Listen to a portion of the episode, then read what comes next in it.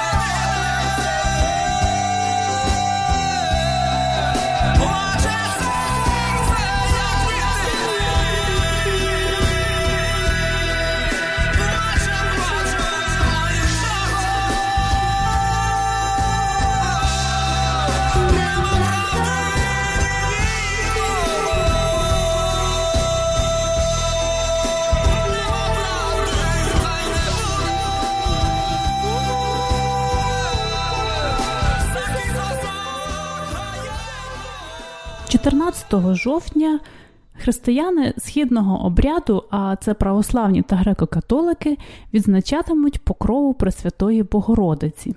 А з 1999 року свято Покрови ще й відзначається як День українського козацтва. За легендою, у цей день військо давніх русів на чолі з Аскольдом взяло в облогу центр православ'я Константинополь, намагаючись захопити місто. Мешканці столиці Візантії у гарячій молитві звернулись до Богородиці з проханням про порятунок. І Богородиця, за оповіданнями, з'явилась перед людьми та вкрила їх своєю покровою, амофором. Після цього вороги вже не могли побачити цих людей. Як вказують деякі джерела, вражений Аскольд та його дружинники прийняли святе хрещення та стали християнами. За іншою версією, натхненням для свята стало видіння Андрія Юродивого під час облоги Константинополя військами Агарян. Пресвята Богородиця з'явилася мешканцям міста у храмі та прийняла їх під свій захист покров. Після цього військо противника відступило, а місто було врятоване. Також 14 жовтня Україні відзначають День захисника України У 2014 році. В українському суспільстві внаслідок реакції на збройну агресію Росії підсилились тенденції декомунізації і відмови від радянських символів і свят. І з 2015 року це свято є державним святом і неробочим днем. Цього року правда припадає на суботу. Президент України Петро Порошенко встановив щорічно, 14 жовтня, відзначати як День захисника України. І тим самим він скасував святкування Дня захисника вітчизни, яке був відзначалося 23 лютого за радянських часів. Про святкування наступна розповідь Володимир В'ятрович і журналіст Бахтан Кіпіані про традиції та історичні паралелі про Другу світову війну як одну з найкривавіших трагедій українського народу та про найбільш бездержавну армію, яка воювала за самостійну соборну України. Володимире, 14 жовтня символічний день в усіх сенсах. Е, він традиційно за легендою вважається днем початку українського війська в 20 столітті. Але так само цей день, е, як День Святої Покрови, почитався козаками в середньовіччі, в українському середньовіччі. І навіть за часів Київської Русі. І навіть за часів Київської Русі. Отже, який статус цього дня мав би бути в країні, яка дбає про свою історичну пам'ять? Я думаю, що це найкращий день для того, щоб е, його призначити власне днем захисника України, тому що ми знаємо, що президент, виступаючи цього року до Дня Незалежності, 24 серпня заявив, що е, Україна не має жити за чужим історичним календарем. Дуже правильна теза, дуже правильний меседж до суспільства. І це стосувалося в першу чергу дня захисника вітчизни, який відзначається 23 лютого. І було з його боку пролунала обіцянка, що буде назначено інший день. Власне, Український інститут національної пам'яті звернувся до президентом з проханням, що таким днем, на нашу думку, має бути якраз свято Покрови. Свято, яке справді поєднує різні періоди історії України і пов'язано безпосередньо з тими людьми, які боролися за Україну, за українську державу, починаючи з руських часів через козацтво до ХХ століття армії Української Народної Республіки та Української повстанської армії. А чому цей день не може бути день захисника вітчизни, 6 грудня, день збройних сил України? Е, Збройні сили України 6 грудня, взагалі, як день збройних сил сил України, в принципі, дата абсолютно випадкова. Це дата, коли було прийнято закон про збройні сили України. Якогось ідеологічного історичного навантаження він не несе. Крім того, що якщо говорити про історичне навантаження, 6 грудня не дуже вдалий день, бо 6 грудня, до прикладу, 1240 року е, було захоплено Київ, взято Київ військами Батия. Е, плюс знову таки е, сучасні збройні сили України мають покликатися на певну традицію, традицію своїх попередників, тих ж повстанської армії, армії Української Народної Республіки, козацтва. Таким чином, через свято Покрови ми робимо і сучасну Україну, і сучасні збройні сили України спадкоємцями власне давньої традиції. Оскільки я так розумію, відповіді президента ще немає, то логічно напевно подумати, що люди, які приймають це рішення або будуть висувати пропозиції щодо вирішення, вони розуміють, що 14 жовтня це день контроверсійний, оскільки історія УПА ну є та тема, яка викликає суперечки в інтернеті. Йдуть справжні віртуальні бої, але зрештою на реальному фронті так мовити постійно йде наголос на те, що от ви бандери, тобто, власне, образ війни, образ УПА, він живе в головах ну і сучасних людей. Чи не буде так, що цей день замість того, щоб об'єднати українську армію на її традиції, стане ще одним днем для, зокрема, східняків, які мало обізнані з історією УПА в дистанціюванні від е, цієї історії? Ну, по-перше, як я казав, цей день чудово інтегрує всі різні етапи військової історії України і української повстанської армії, і тих періодів, які були перед нею. По-друге, ми бачимо зараз надзвичайне зацікавлення людей історію цієї самої української повстанської армії, яка між іншим спровокована і російською пропагандою, тому що ми бачимо, що як російська пропаганда зараз бандерівцями чи бендерівцями називає всіх, хто готовий боротися за українську незалежність. І, Відповідно, ті люди, які чи зі зброєю в руках, чи на майданах насильницьким спротивом, чи які просто допомагають армії, е, яких зараз російська пропаганда називає бандерівцями. Вони самі хочуть дізнатися, ким були бандерівці, за що вони справді боролися, і це справді е, викликає величезний спалах зацікавлення до цієї е, інформації. І в дуже багатьох випадках я б навіть сказав, можливо, більшості переосмислення. Переосмислення люди люди починають розуміти, чим справді була українська повстанська армія. Люди мають можливість зараз накласти свій власний особистий досвід протистояння з теперішньою Росією, з її потужною російською пропагандою командою з тим, е, якою була ситуація тоді, в роки Другої своєї війни чи перші після післявоєнні роки. І дуже багато з е, людей мають можливість зараз відчути себе, вибачте, в шкурі бандерівця і е, через це набагато краще зрозуміти цю історію. Ну от історія УПА це історія все таки багатьох зовсім не символічних дат, явищ і людей.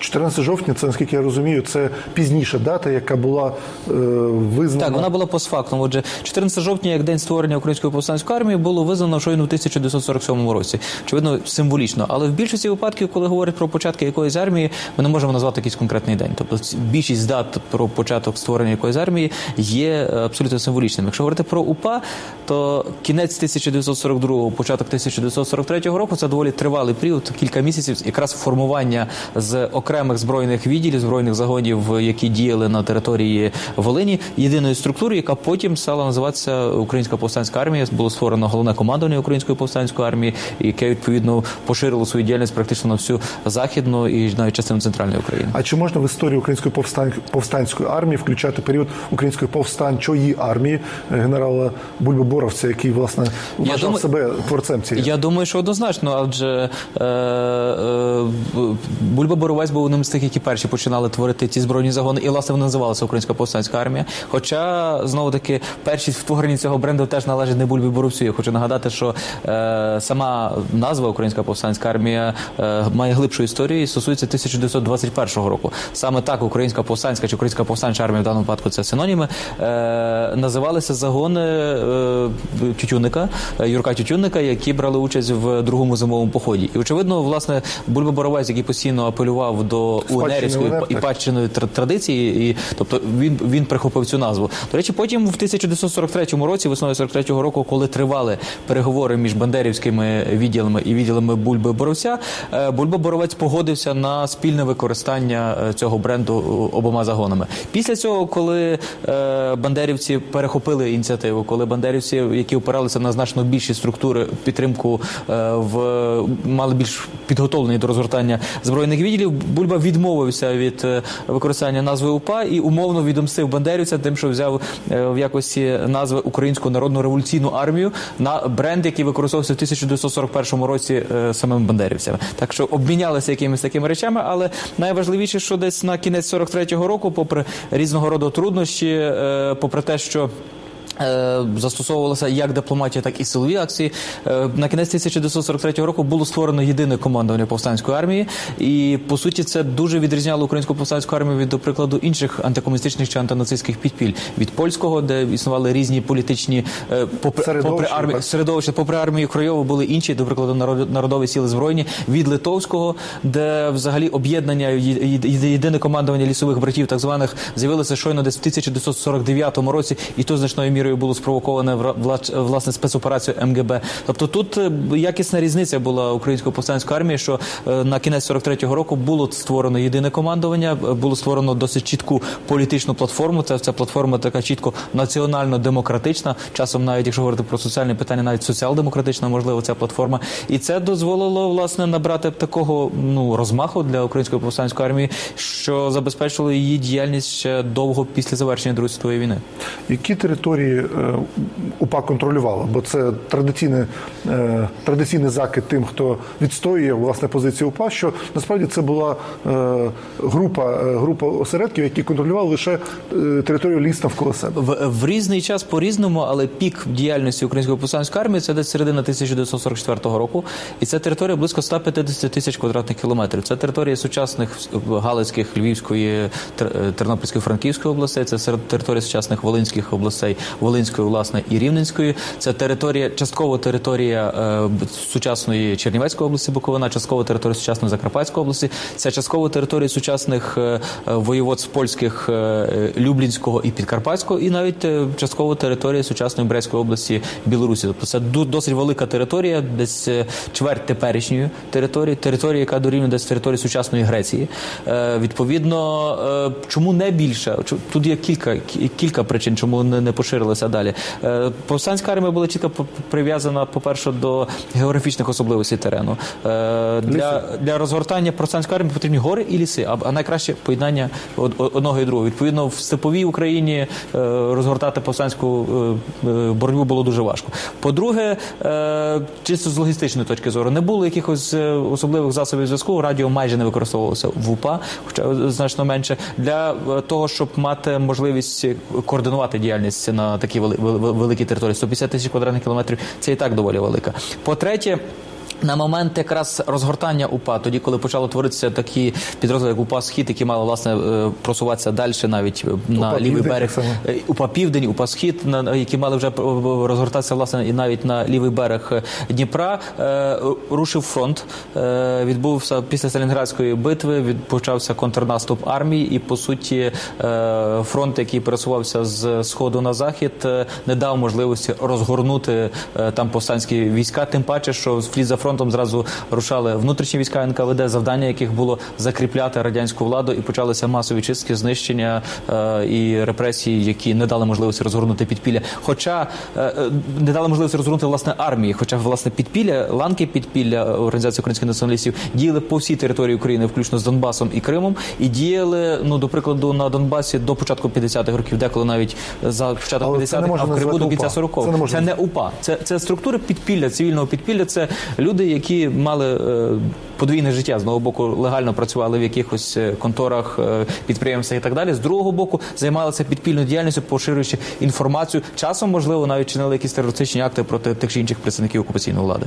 А найбільша кількість воїнів, які в один момент знаходилися в розпорядженні головнокомандувача. Знову це це е, середина 44-го року. Це 30-40 тисяч. Загалом, якщо говорити через скільки скільки людей перейшло через УПА, цю цифру треба помножити десь на 3, може навіть 3 з чимось. Е, справа в тому, що в українській повстанській армії був дуже високий ступінь ротації. Ротації через те, що е, її вояки потрапляли або в полон, або гинули. Відповідно, називається середня цифра близько 100 тисяч вояків, які прийшли через українську повстанську армію. Така ж цифра приблизно зберігає підтверджується, е, підтверджують цю цифру документи німецькі е, станом на 44 рік і радянські документи. Коли говоримо про тих людей, які це, це ті, які були зброєю в руках, відділення абсолютно від нормального цивільного життя, жили в лісах чи ховалися по Криївках. Але коли говоримо про українську повстанську армію, треба розуміти, що її діяльність була можлива, можлива тільки за умови опертя на цивільну сітку УН, а в свою чергу мала опиратися взагалі на цивільне населення.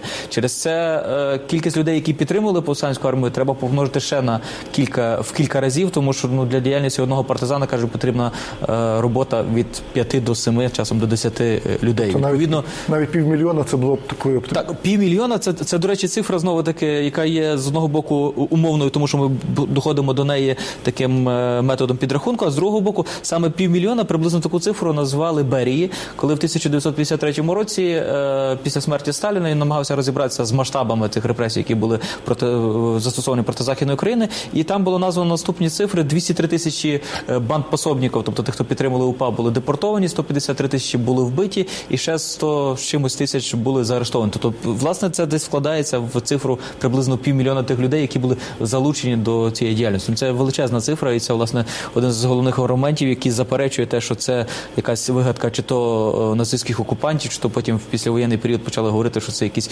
імперіалістичні козні Сполучених Штатів Америки. Насправді, наскільки наскільки знаю, це взагалі була найбільша бездержавна армія Європи. По суті, так. По суті, так. За до речі, за оцінкою відомого американського історика Джона Армстронга, е, діяльність і боротьба УПА була виявом найбільш масового спротиву радянській владі на всій території, яку контролювала радянська влада, а це більше як одна шоста землі, аж до початку афганської війни, аж до 1979 року. Тобто всі інші рухи спротиву в, в Балтії, в Польщі, в країнах Центрально-Східної Європи такі були на ступінь меншими ніж в Україні. Яка частина людей з УПА змогла е, піти від радянської влади? Ви колись займалися темою рейдів УПА. Е, ну ясно, що журналісти, які виїздять і цікавляться темою, бачать упівців в Канаді, в Австралії, в Німеччині. Скільки тисяч чи сотень людей змогли Це на жаль, мова йде напевно тільки про сотні. Якщо ми говоримо про е, організовану акцію, така акція була зорганізована одна в е, весною літо 1947 року. Згідно з командування е, наказу командування Української повстанської армії, три сотні е, Української повстанської армії мали вирушити з пропагандистським рейдом через територію Польщі, Словаччини, е, Чехії, Австрії до західної Німеччини, здатися в полон до американських окупаційних військ і розповісти всьому світу про те, що, е, в Україні відбувається. Е, Це вдалося тільки частково, тому що проти них було кинуто величезну кількість польського війська при співпраці з. Радянською армією, потім проти них кинули Чехословацьку армію, але частково це вдалося. Кілька сотень таки пробралися. Першою прийшла 11 вересня 1947 гру- року група під командуванням командира е, Михайла Дудогроменка. Е, 36 сотні з понад сотні, які починали лише 36 дійшло. Е, Сам командир був кількаразово поранений, тобто його вже донесли просто на руках. Е, До Баварії з- мається на увазі вже. До Баварії, до Баварії. Це було містечко Пасау. Е, Абсолютно шокована була американська поліція, тому що не розуміла, хто це, чому е, зі зброєю. Е, Це стало предметом такої міжнародної сенсації. Про це писали і York Times, і Globe and Mail, тобто світ- світові медіа. Звичайно, перебільшували. Казали, що з України пробиваються мало там не танкові групи для того, щоб е, перевести холодну війну в гарячий конфлікт з совєтами. Але тим не менше, е, це ці, ці, ці рейди відіграли велику роль в двох питаннях.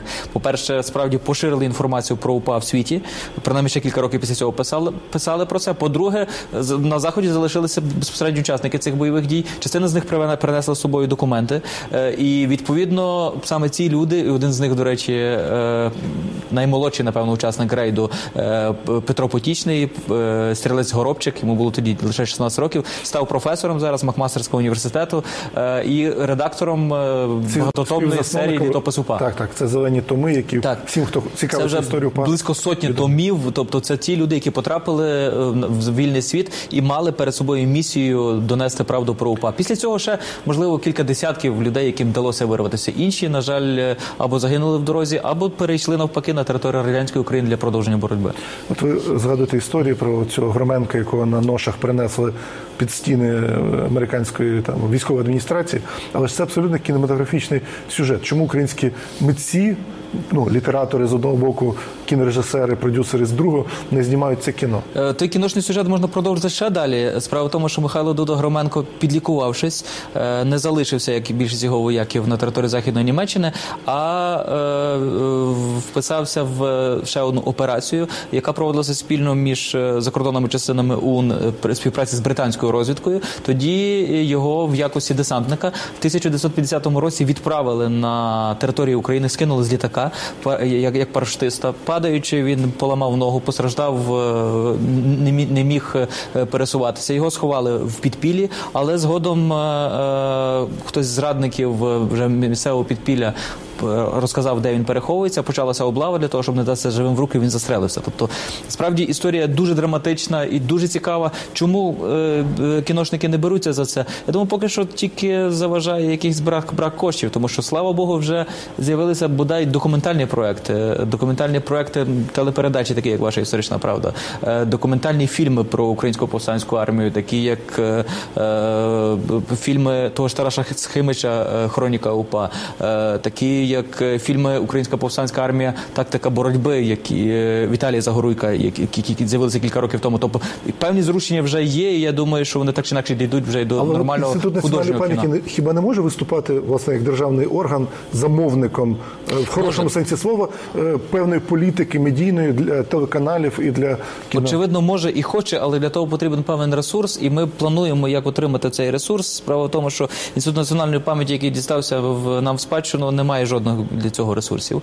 Е, інструментарієм, який ми хочемо отримати, це прийняття спеціальної е, державної програми парламентом е, дослідження і популяризації в першу чергу історії, яка дозволить виділити певну суму, якою ми можемо оперувати в якості грантодавця, тобто оголошувати конкурс для громадських організацій, для наукових організацій, для творчих якихось спілок на виконання тих чи інших проєктів і відповідно таким чином їх підтримувати. Але я думаю, це станеться ще ще тобто в бюджеті наступного року цього ще навряд чи в бюджеті наступного року. Ми не встигаємо хіба на 2016 рік. От е, просвітницьке слово просвітництво ключове слово взагалі для діяльності подібних інституцій, як УНП. Е, чи все-таки в бюджеті наступного року передбачено умовно лекції, презентації там на сході, де упередження до УПА є найбільше? Е, взагалі, от справді е, просвітництво, просвіта це ключове наше слово. Ми говоримо про те, що наша місія є просвіта проти пропаганди. Ми не ставимо собі за мету робити пропаганду аналогічно до російської, тільки з іншим боком. Це абсолютно неправильний, був би зовсім неправильний підхід. Навпаки, ми переконані, що нашим просвітництвом ми можемо розкладати цю пропаганду і разом з тим вкладати людям в е, голови щось справді важливе, те, що для них цінне. Е, навіть незважаючи на те, що в нас зараз немає ще ніякого ресурсу. Ми все одно займаємося цим Ну, У вас є людський ресурс. Я так у нас є людський інтелектуальний ресурс. Це надзвичайно важливо, і мені дуже приємно, що ми маємо можливість зорганізувати е, істориків, які є в інституті національної пам'яті, і істориків, просто які є волонтерами, які готові ну виконують свій, якби це можливо пафосно не звучало, певний національний обов'язок і працюють, тому що вважають за потрібно реалізувати реалізувати місію історика, донести правду про минуле. В цьому контексті можу згадати чудовий проект, який реалізовується вже кілька тижнів. Е, це Лікбез, е, історичний Лікбез, фронт. історичний фронт. Лікбез, історичний фронт, суть якого власне є спростування міфів, е, які закидає зараз сучасна російська пропаганда. Жоден з тих людей, які працюють в цьому проекті, не отримує за це якоїсь платні. Тобто це абсолютно волонтерський проект, і ми втішені, що такі люди є, які готові працювати на таких засадах. Ну, це звичайно можна потішитися і сказати, що молодці наші українці волонтери і в історичному е, напрямку працюють, але проти нас діє російська пропаганда системна, телеканали. Програми, газети, е, там інші форми поширення інформації в цьому сенсі е, пропаганда проти пропаганди зрозуміло йдуть два війська. Але ви кажете просвіта. Просвіта це означає, що це правда, яка є подається в популярній, ну зрозумілій формі. Але ж правда про війну це часом страшна правда. І е, ну очевидно, що армія не могла діяти, не здійснюючи, зокрема, і злочинів. Чи, наприклад, в діяльності УНП буде ну от та сама правда про страшну правду Другої світової, де УПА так само була не тільки жертвою, не тільки борцем, але й організацією, яка здійснювала там репресії що проти цивільного населення, там, приміром, польського. Звичайно, ми повинні говорити е, справді подавати інформацію в повному об'ємі. І е, один з важливих моментів, який сам виклик, який ми хочемо реалізувати перед собою, це є певна деміфологізація Другої світової війни. Друга світова війна, яка подається як велика вітчизняна війна, подається як такий собі е, веселий похід до Берліну з виключними перемогами.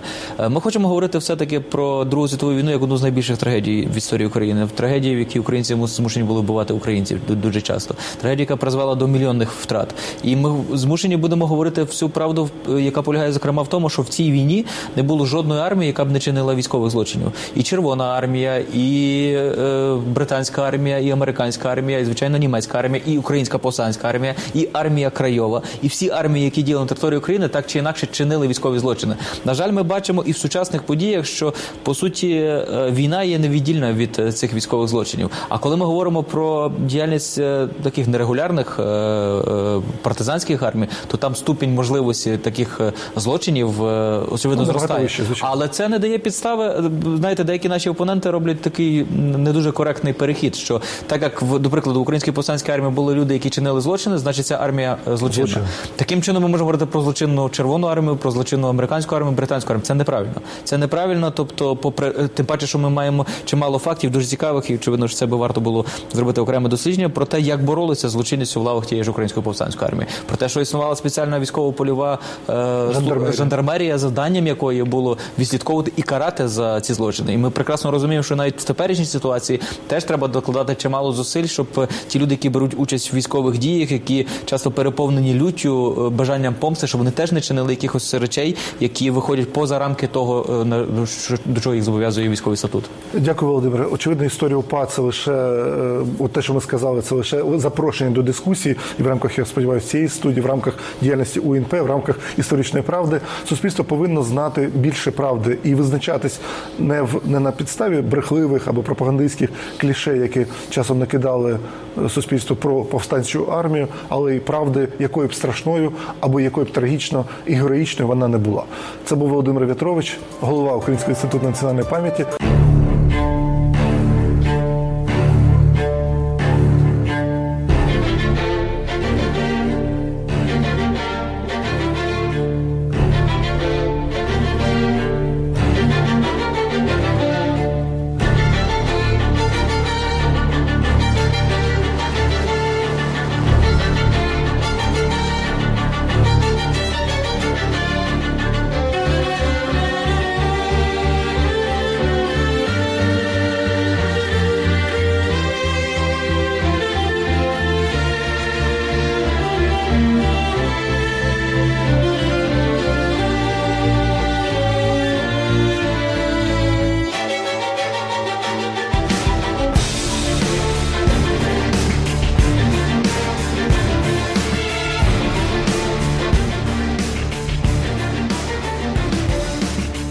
Хто матиме змогу побувати цієї неділі у Вікторії, нагадую, що цього дня, 15 жовтня, о 4 годині українському центрі, що на Даглас Стріт, буде зустріч з Вахтангом Кіпіані.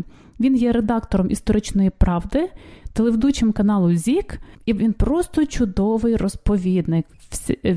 Він представлятиме три книжки. Українська канадіана це в цій книжці розповідається про перших іммігрантів України до Канади.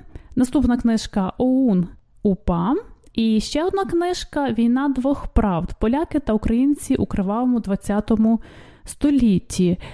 Після презентації книжок у вас чекатиме цікава розповідь про різні речі, і також чая і кава.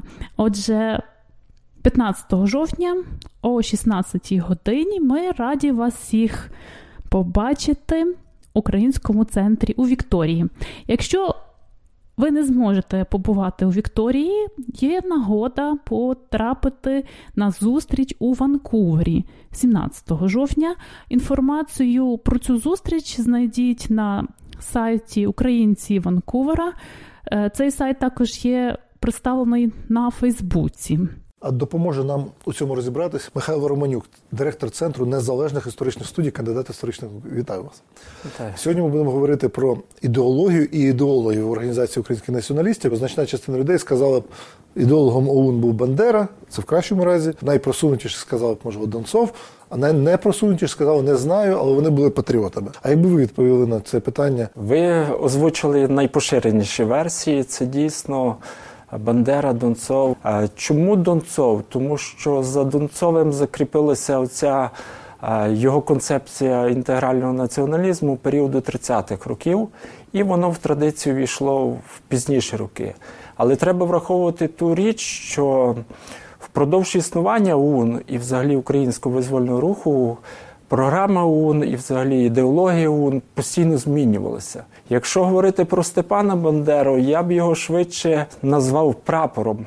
Прапором українського визвольного руху, тому що його ім'ям назвали цей рух, ну і це усталилося в але при тому ну, відомий цей документ. Це такий том перспектив української революції. Тобто він в принципі був автором певних теоретичних розробок, які можна вважати складовою частиною ідеології ОУН. Однозначно, але тут треба розрізняти. І я для себе завжди розрізняю ідеологи воюючої ОУН і ідеологи імміграційної. В даному випадку Степан Бандера так він був до певної міри ідеологом ОУН, хоча однозначно, що менше від Ленкавського, від Прокопа чи інших ще там еміграційних діячів. Почнемо ми зараз з тих людей і з тих гасел, які ОУН на початку свого існування власне проголошувала і з якими вона стала відомою радикальною революційною організацією. Дивимось.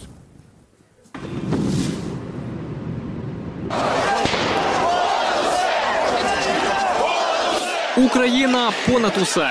Це гасло нині часто вигукують футбольні вболівальники після матчів. Однак ще півстоліття тому цей лозунг якнайкраще відображав основну ідеологію українських націоналістів щодо майбутньої держави.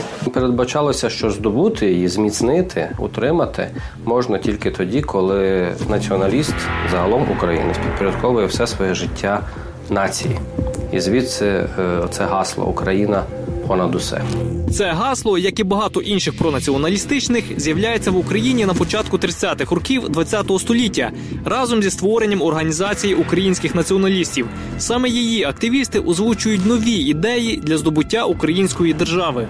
Степан Ленкавський, е, Степан Бандера, Степан Хримович. В той час у східній Європі утверджуються тоталітарні режими. Відтак ОУНівці, зважаючи на загальну тенденцію в світі, вибирають свій стиль і методи боротьби. Після певних вагань ідеологія ОУН рухається в такому авторитарному і тоталітарному напрямі. Вірили, що в такому тоталітарному оточенні, тільки якщо сама ОУН прийме ці вождиські, диктаторські, авторитарні, навіть тоталітарні принципи, тільки тоді українська нація може вистояти і перемогти.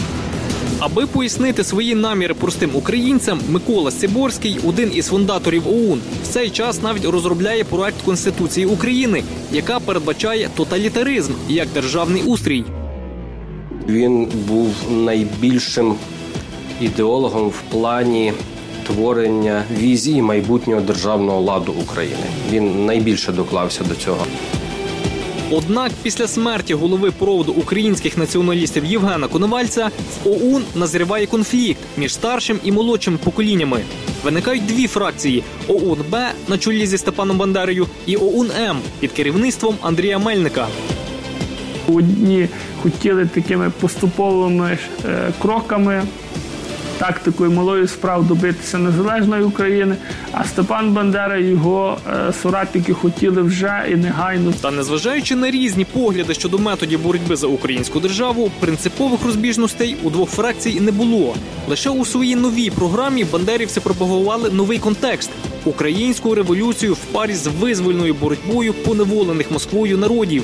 З одного боку, це зіткнення із е, східними українцями, які мали досить радянського тоталітаризму, і які не вітали ці вождиські диктаторські принципи в ідеології ООН. Тобто вони готові були боротися за самостійну українську державу.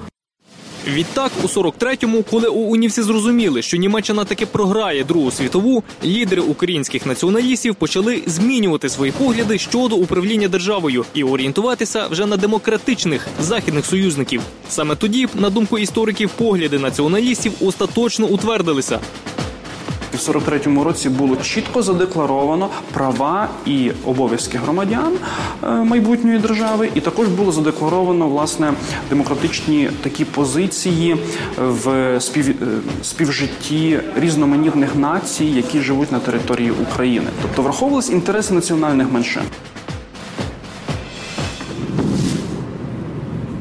Михайло, чи ви погоджуєтеся з думкою, що саме в 43-му році ідеологія ОУН ну, от була вже остаточно сформована? Однозначно сказати не можна. Очевидно, ні. А якщо говорити про якісь такі більш концептуальні речі, ну, наприклад, е, державний устрій, наприклад, демократична чи якогось іншого типу держава, то ці речі в програмних документах ОУН цього часу не були розроблені. Вони, зрештою, не були остаточно розроблені і до кінця існування збройного підпілля ОУН. 43-й рік Бандера, е, як провідник організації, знаходиться у ув'язненні.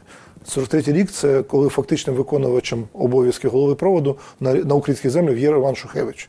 І великою мірою, я так розумію, ця корекція чи ці зміни відбуваються ну, з його волі і під його керівництвом, так? Так, однозначно. От, але е, наскільки я знаю, після виходу Бандери з, з ув'язнення е, він не сприймав чи е, не завжди сприймав, чи можливо не все сприймав з тих змін, які от відбулися на тому великому зборі. Що саме не влаштовував Бандеру? Ми повинні розуміти, чому так сталося, що Бандера не сприймав цих змін. Перше, це тому, що він не був ознайомлений з східноукраїнськими реаліями. Раз. Він не мав інформації про сприйняття ОУН і ОУНівської ідеології там на сході України, і зрештою і в центральній Україні. В нього були закладені певні оті ну, принципи вождизму, хоча краєва ОУН е, будувалася дещо по інших принципах, проте від старої ОУН періоду Коновальця все ж таки ну, певні риси приймалися, і, зокрема, прагнення бути лідером. На програмному рівні це означало не демократизм, Так, однозначно. Це означало не демократизм і далі перевагу того вождизму, одноосібного вирішення питань і тому подібне. І наскільки я розумію, від 46-го року відбуваються процеси в ОУН, які довели аж до 54-го до розламу чергового, група Ребета і так далі. Це були ті люди, які орієнтувалися на ті зміни, здійснені Шухевичем і під його Так, так. Власне, на імміграції просто ідеологи ОУН, які там опинилися, вони мали більш е, ну, ширші можливості для висловлення своїх ідей, написання їх, і відповідно це вилилося в різноманіття, скажімо так, і в різні підходи до бачення тих змін, які були закладені в 43-му році. Розкол 54-го року, коли відбувся відхід чи потім виключення групи так званих двійкарів і групи Бандери, він власне закінчився формуванням окремих ідеологій. Чи вони існували формально на одному е, ідейному Ну, я, я б сказав, що вони дуже близькі були. Тут радше розходилися в питанні визнання окремих невеличких нюансів, підпорядкованості, визнання визвольної боротьби, визнання Української головної ради, кому зрештою підпорядковуватися в цій боротьбі, чи проводу на чолі з Бандерою, чи закордонному представництву АВР. Тобто я вважаю, що це більше технічні моменти, які вилилися радше в особисті протистояння. Зараз багато політичних сил себе називають там дітьми Бандери і скандують там Бандера прийде, порядок не веде. І зараз можна назвати там і Кун, і Унаунсо, і Тризуб імені Бандери з правим сектором, і Свобода. Вони всі себе в різний спосіб, але вважають правонаступниками, ідейними спадкоємцями націоналістичного руху і націоналістичної ідеології ОУН. От ви як дослідник, от кого з них вважаєте найближчими, чи взагалі хтось з них може претендувати на цю спадщину? Не маю довіри до жодної з тих остаточної, і до жодної з тих політичних тенчів. Той же Кун, е, знаємо ті всі проблеми, які він пережив в 90-ті, початку 2000-х років, е, і до чого він скотився. Зараз е, в фаворі правий сектор, але знову ж таки, чи це за тими їхніми діями не криється ну, виключно гасла і популізм. Хоча я завжди тішуся, коли ідея ОУН поширюється в суспільстві, а в даному випадку вона поширюється, тому їм віддати належне потрібно. На початку ми згадали Бандеру як прапора визвольного руху, прапора бандерівців, але насправді було дуже багато людей, які працювали в підпіллі, писали брошури, книжки, робили періодику, випускали летючки, які по праву мають вважатись ідеологами українського революційного руху. Дивимося.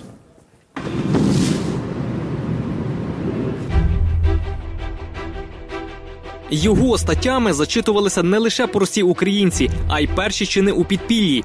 Саме Петро Федун, відомий під псевдо Полтава, без сумнівів, один із найвпливовіших ідеологів ОУН. Його концепція самостійної України лягли в основі діяльності взагалі всього українського визвольного руху наприкінці 40-х років і творили такий фундамент ідеологічно-політичної боротьби проти комуністичного режиму. Він написав більше 25 брошур, причому дуже таких вдумливих, можна навіть сказати, філософських, і на тему, як себе потрібно поводити українському визвольному рухові у післявоєнний період в умовах радянського союзу.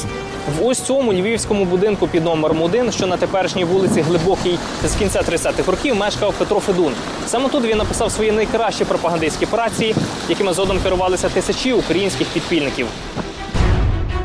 Як один із засновників юнацтва ОУН, Петро Федун готував спеціальні брошури як для дітей, так і для дорослих, у яких пояснював, хто ж такі повстанці. Одна з найвідоміших його праць, хто такі бандерівці і за що вони борються, була також перекладена російською мовою, і її розсилали і листами і потягами розвозили ледь чи не по всій території радянського союзу. Петро Полтава був секретною зброєю повстанців. Завдяки аналітичному складу розуму завжди мислив стратегічно і чітко обґрунтовував у листівках сумні перспективи більшовицького режиму в Україні. Окремо робилися такі листівки з малюнками для тих, хто мало грамотні, щоб малюнком показати проблему, яка існує. Ну, наприклад, колективізація, русифікація. Водночас оунівське гасло воля народам, воля людині Петро Полтава намагався поширювати і серед інших народів радянського союзу. Це узгоджувалося якраз зі стратегічною метою перебудови радянського союзу на е, незалежні національні держави. Таку ініціативність Петра Федуна відзначають очільники підпілля, і в 46-му підвищують його до керівника осередку пропаганди проводу ОУН. Вже як головний агітатор підпілля Петро Федун пропагує засади ліберального націоналізму. Ці принципи вони цілком узгоджуються із е, сучасними демократичними принципами, на яких ми намагаємось будувати нашу українську державу. Щоб ліквідувати головного ідеолога українського збройного підпілля, чекісти організували багатоходову операцію. Було залучено понад 5 тисяч офіцерів і солдатів і 110 службово-рушукових собак. 23 грудня 1951 року цю що поблизу села Новошино Жидачівського району Львівської області, оточили. Чотири українських підпільники, серед яких і Петро Федун, не бажаючи здаватися живими, застрелилися. Запросили, щоб здавалися, хто був в цьому бункері. Спочатку підпалили всі важні документи і під себе постріляли. Після цього НКВДсти розкопали вхід, витягнули їх і вивезли на невідомому напрямі. Це та сама Криївка, де востаннє бачили Петра Федуна живим. Цей бункер відреставрувало подружжя Мелехів, аби розповісти самим українцям про одного із найвпливовіших, проте менш відомих повстанців. У цьому сюжеті ми побачили обкладинку знаменитої брошури Петра Федуна Полтави, хто такі бандерівці, за що вони борються. Я тут можу маленький зробити ремарку. Під час Революції Гідності я на сайті Історична Правда побачив, що дуже багато запитів людей стосується от хто такі бандери різними мовами українською і дуже багато російською. Бандери, бендери, бендеровці, хто такі бандеровці. Тобто людей це цікаво. І тоді мій колега Павло Солодько опублікував російську версію тексту Полтави, його прочитало 200 тисяч людей. От мене це вразило, що давно відомий в інтернеті, ну і дослідникам, ясна річ, текст користується такою популярністю, бо він містить відповіді на дуже поширене в той момент запитання, проголошене і ні. От хто такі бандерівці? Але ж це пропагандистський документ. Тобто це не є наукове дослідження, це не є об'єктивний документ, це є документ самого підпілля. Як ви вважаєте, от е, сьогодні, через е, 65 років, практично після написання цього документу, він зберігає ну, якусь таку актуальність? Однозначно, тому що це є ну, класика е, видання збройного підпілля. І ну, якби в нас була якась статистика, я думаю, що це одна з тих брошур, яка чи не найбільш тиражованою була в збройному підпіллі, як українською, так і російською мовою. Ну, наприклад, сліди цієї брошури я свого часу знаходив співробітники органів державної безпеки, вилучали в Одесі. Тобто я вже не кажу про східну Україну. Тобто вона була досить поширеною. Вони до певної міри передбачили розвал радянського союзу і спосіб того розвалу. Вони побачили і писали в ті часи, наприклад, про е, побудову національних держав. І ми бачимо, що сталося з радянським союзом і утворення національних держав. А якою була історія написання цього твору? Ну, збройне підпілля ОУН, е, яке діло ну, в Західній Україні, в центральній радше Україні в повоєнний період, дуже багато уваги приділяло спілкуванні з вихідцями з Східної України. Здебільшого це були люди освічені, вчителі, інші службовці, які заселалися в Західну Україну. І навіть по спілкуванні з цими людьми було видно, що вони не володіють інформацією і основними засадами цієї боротьби. Це стало мотивом написання цієї брошури. А сам процес написання тривав взимку 48-го року, коли в Криївці Полтави, в Карпатських горах зібралися Василь Кук, е, Марічка, дружина Василя Галаси, Марічка далі Савчин. сам та Марічка Савчин. Далі сам Василь Галаса. І от під час одних спілкувань вони власне обговорили концепцію цієї брошури. Як згадує сама Марічка Савчин, е, зародилася в Петра Полтави ця ідея назвати цю брошуру так доступно. Хто такі бандерівці і за що вони борються? Що вони намагались ну не те, щоб прикрасити, але приховати або уникнути відповіді на які запитання. Бо в будь-якому пропагандистському документі таке ну існує. Ну там не було сказано зовсім про державний устрій, те, що я казав на початку. Там не було сказано про форму держави, там не було сказано про ставлення до земельного питання. Тобто багато речей там опускалося, там робився наголос на ключових моментах е, вартості нації, місця нації і національної держави на території етнографічних земель України. Я розумію, що в діяльності е, літературній діяльності Петра Полтави дуже багато займало місце переконання е, національних меншин, зокрема росіян України і російськомовних українців, в тому, що українські націоналісти не є для них ворогами. Це була щира позиція його, бо ми знаємо, що роками, ну буквально п'ятьма сімома роками раніше були трагічні події на Волині. Е, Перед тим були дев'ятьма роками раніше трагічні події тут на Західній Україні зі знищенням єврейського населення, в якому певну роль грали там майбутні е, учасники УПА, приміром. Я думаю, що це робилося однозначно щиро, і робилося це в першу чергу в підпіллі е, шляхом критики. Критики основ більшовизму, критики існуючого ладу. Тобто брали елементарно, скажімо, пресу, яка виходила в райцентрі чи в області, і на основі тих публікацій спростовували ці всі е, нісенітниці, яка там від імені влади йшлося. Тобто в такий ж е, доступний спосіб доносили правду до суспільства. Стосовно ставлення до, наприклад, росіян, це актуальне питання. Дотепер, а зараз дуже актуально. То слід розрізняти два терміни: росіянин і москаль. Росіянин в розумінні підпільному, тодішнього підпілля, це, це представник нації, з якою варто співпрацювати, тому що та нація також фактично поневолена класом більшовицьких вельмож. І відповідно також потребує створення національної держави Росія. ну, демократичної держави Росії. Росії однозначно. Якщо говорити про термін москаль, то, то це є представник е, тоталітарного режиму, який прагне оцей тоталітаризм і е, ну, російський світ насадити на всі інші нації, які в той час були об'єднані в радянському Союзі. Михайло, ви принесли деякі брошури е, підпільних часів. Розкажіть про них, покажіть їх. Ну, власне, дані брошури вдалося вихопити з рук чорних археологів через аукціон. Сам Петро Федун Полтава досить був плідним автором збройного підпілля, хоча е, багато часу в нього займало і організаційна робота, надзвичайно багато. Найважливіше, як на мене, це референт пропаганди про ОДУН. Уявіть собі, будь ласка, в 26 років людина очолила е, пропагандивний апарат е, ну, 100-тисячної армії. Якщо ми кажемо про збройне підпілля і українську повстанську армію періоду 45-го року. Якщо говорити по рамках УПА, це він був заступником головного командира УПА. І от тут я хочу власне підкреслити цю річ, що звикли згадувати Євгена Коновальця, Степана Бандеру чи, зрештою, Романа Шухевича. Натомість багато постатей українського визвольного руху залишається маловідомі. Зокрема, той же Петро Федун Полтава, який був третьою особою збройного підпілля. Серед збройного підпілля на першу пошану, як на мене, заслуговують Шухевич, Василь Кук, Петро Федун Полтава, ну далі йде Роман Кравчук, Осипдяків Горновий і інші.